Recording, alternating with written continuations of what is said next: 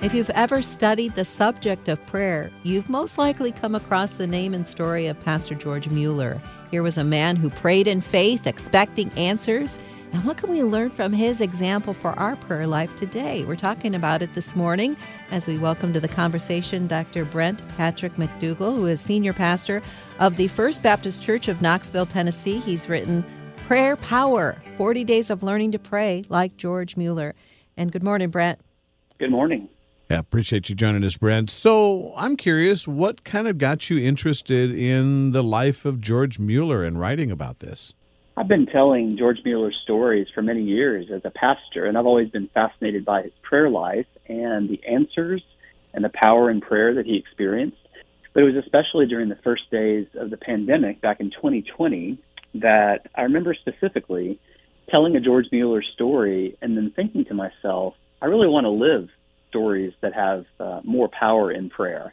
I wanted to know that kind of prayer that I've been talking about for years, but mm-hmm. realized there was this gap between my experience and the promises in Scripture. Because if we look at Scripture, there are so many amazing teachings about prayer, but also so many promises from Jesus about how when we ask, we'll receive, and that nothing will be impossible. Jesus really counsels us to always pray and never give up, and I thought, I want to learn that type of prayer. So I began to study George Mueller's life, especially his uh, biography or autobiography, which is called A Life of Trust. And what I discovered was that he put into practice biblical principles, and through uh, his life, the orientation of his life, he began to experience more and more power in prayer. And as I put that into practice, I'll tell you, I was transformed. Mm. I was changed. And I began to see more answers and more power in prayer. And I wanted other people to know about that. That's why I wrote the book. Mm-hmm. Mm-hmm. So what are some of those principles that you put into your life? Well, specifically, Mueller had uh, sort of uh, a framework for the way that he lived and that he taught um, could lead to experiencing greater breakthroughs in prayer. Just to describe them very briefly, uh, Mueller talked about, first of all, abiding in Christ, that every day we need to be connected to the vine, mm-hmm. and we can't expect to bear fruit, as Jesus said, unless we are connected to him, unless we're abiding day by day in prayer and study of God's word. We really can't expect that we're going to know how to pray, and much less experience power in prayer. The second principle is complete dependence on God. So that means not only in the morning to pray, but throughout the day to go again and again to the Lord and to sometimes wait on the Lord for answers to come, but complete dependence. Third, Mueller talked about forsaking sin, and that mm-hmm. means getting rid of anything that may be blocking power in prayer, just as Jesus taught. If there's anything that's causing you to sin, cut it out. Don't tolerate it. Don't ignore it, but immediately deal with it, because that can block your relationship with your Heavenly Father. Then Mueller talked about, number four, exercising faith. So that means stepping out in faith, sometimes when you don't know where the next step is going to be, but trusting that God is with you. Mm-hmm. And oftentimes uh, people are afraid to take that first step, but sometimes the Spirit doesn't really show up until we do take a step of faith. The fifth principle is to practice uh, praying in the will of God. Mueller would say that ninety percent of our problem is that we bring an agenda into our prayers. We don't trust uh, God's truth and God's will, but instead we bring our own will and our expectation of outcomes. So learning to pray in God's will, and he's very specific about how that happens. And then the last one is perseverance. Isn't it true that Christians give up too quickly in prayer? We we don't persevere. We don't bring those prayers before God again and again and look for the way that God gives small deposits on answers to those big prayers. Mm-hmm. So Mueller said, the way that you live really impacts the way that you experience power in prayer. That's really good. Hey, Brent, um, when you were studying uh, George Mueller's life, what was something that really got him to be a man of prayer? Was there something in his life that happened, or just uh, just really soaking himself in God's word? What was it? I think there are two things that uh, especially led him to live this kind of life really early on in his faith. One was that he took the teachings of the Bible very seriously. Mm-hmm. Uh, he read through the Bible four times every year. And mm. so imagine that over the course of a lifetime yeah. of faith, reading the Bible two hundred times mm. uh, or more, Mueller said. And so he believed the promises of Scripture. So often we stagger at the promises. We think that somehow they were for the super saints, or mm-hmm. that we can't experience that. That's for pastors. That's for people who are super religious. But Mueller says, no, this is this is for everybody. This is the this is the promise for, for you. And then the second thing is that Mueller began to put these things into practice very early on. There's a story in his life where he didn't have any resources for school, and so he simply got on his knees and prayed. And within the hour came a knock at the door, someone offering to pay for his schooling. And I mm. believe that that teed up Mueller's life for um, a, a ministry and just a flow that uh, really caused him to trust, so that throughout the course of opening orphanages and leading a church, he never asked for a dime. He only prayed, and God showed up again and again. Mm. Amen. So recently we had a demonstration really culturally on prayer as we prayed for Damar Hamlin when he had that heart attack or heart incident on the field. And so the whole nation was really collectively praying for that young man. And as you witnessed that and you saw the, the community praying and the nation praying, what were your thoughts about how we view prayer? I mean, is it Is it any different for a believer as opposed to those who've yet to come to Christ in how they approach prayer? I do believe that it is different for a believer, those that are on the journey of learning who Christ is, especially through God's Word. I do think that uh, Jesus taught his disciples to pray and still teaches his disciples to pray. So they recognized uh, when they were following him that it was uh, uh not their experience the way that Jesus prayed. They had to be taught. They had to learn the way to pray. Mm. Now, that being said, I think that everybody, every human being has um, a, a spiritual sort of imprint being made in the image of God. And what that means is that I believe just about everybody is drawn to pray from time mm-hmm. to time, whether they believe it or not. And what we saw with um, the football player was the nation coming together and and lifting him up in a way that just was so powerful. I mm-hmm. thought that picture of all those players surrounding yes. him and the, mm-hmm. the calls to prayer on social media.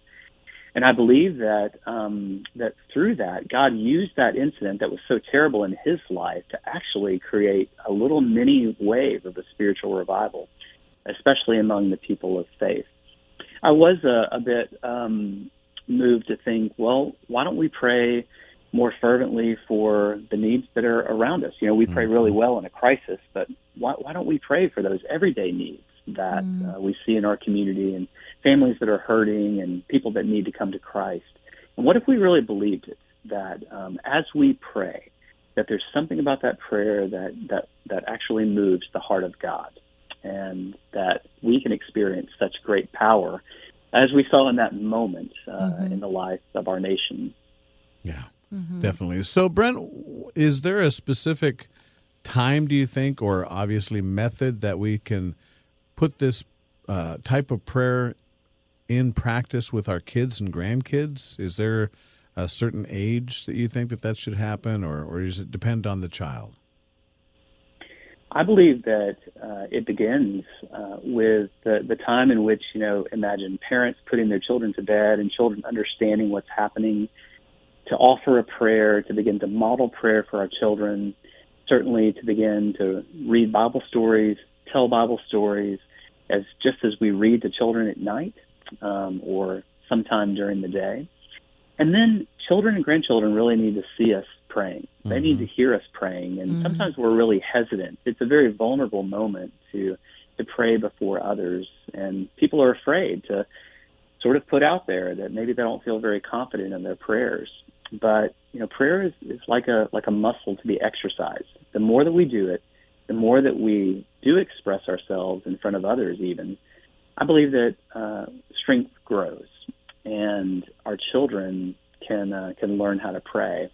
If we don't teach them, who is going to? Mm-hmm. If, if we're not modeling that faith for them, then they're going to be learning something else. Yeah. But um, as we commit to doing that, I do think that, that God can move the hearts of children. And and that's part of revival, right? Hearts of children turning back to their fathers, fathers to their children, mm-hmm. uh, a nation being awakened. It's going to start with that next generation. Mm-hmm. Yeah. Brent, what are some misconceptions that we have about prayer? There are so many misconceptions, and that's a really good question. I believe that sometimes people think that the promises that we read in Scripture were for one day that has been long past, and they don't think that those promises are for themselves. So I think it's a misconception to read Scripture and think, well, that was only for a different time, a, a different place, and it's not for me. Uh, the Bible says that all the words that are written um, are given so that we might learn who Jesus Christ is and learn how to follow him. And so I believe that uh, people sometimes quickly dismiss the profound promises of prayer that are found in the Bible.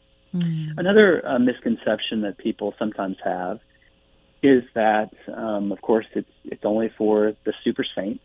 It's only for those who are very, very religious and not for the everyday believer. But I think if people just give it a try, they'll realize, no, these promises are for me as well.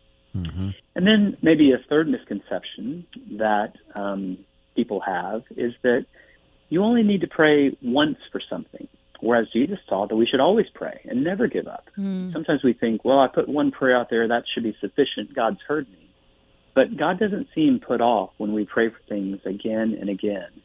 And the Bible says, delight yourself in the Lord, and he'll give you the desires of your heart.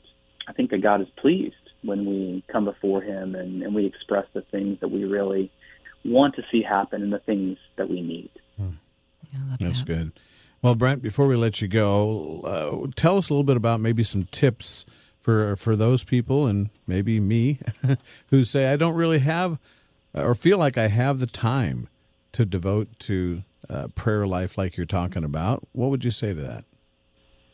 Well, I would say, first of all, you do have time. It's a matter of how you spend time, right? Mm-hmm. It's a matter of how you structure a day. We know that things that get on the calendar are often the things that get done. People don't often protect time in prayer. They get busy on um, social media. They, they're busy on their phones. One practice I think is really important. A lot of people, the first thing they do in the morning is they pick up their phone. Mm-hmm. They look for, you know, the sports scores. They're looking at email that's coming in. But I believe, especially for people who are more morning people, to start the day with the Lord can set the pace for the whole rest of the day. Mm-hmm. So if you're someone that has just a little bit of time with the Lord, maybe even just reading, you know, a devotion, and so it's not necessarily even studying Scripture, I would recommend having a, a Bible plan, you know, something. Even if it's only a little bit each day, start small and let that grow. If you spend five to ten minutes in Bible reading and prayer, well, increase that to fifteen. If it's fifteen, then see if you could build in a half an hour. Mm-hmm. And that's going to reap spiritual dividends. Um, the more that you invest, uh, the greater the reward is going to be. Mm-hmm. So I would say also, everyone needs a quiet place, uh, a place, as Jesus said, where you can go and sort of shut the door and just listen to your Heavenly Father. So for many people, they're afraid of that silence. But once you begin to get over that and realize that God longs to be with you and God is drawing you, then you can experience something in prayer that once you've had a taste of it, you will want more and more of it. So I would just encourage anybody, just start where you are and ask the Lord to help you to learn how to pray. Mm-hmm. That's good. That's Doctor Brent Patrick McDougall. He wrote the book, Prayer Power, forty Days of Learning to Pray Like George Mueller. Brent, thank you so much for the time, brother. Thank you. What an honor to be with you, and blessings on the show today.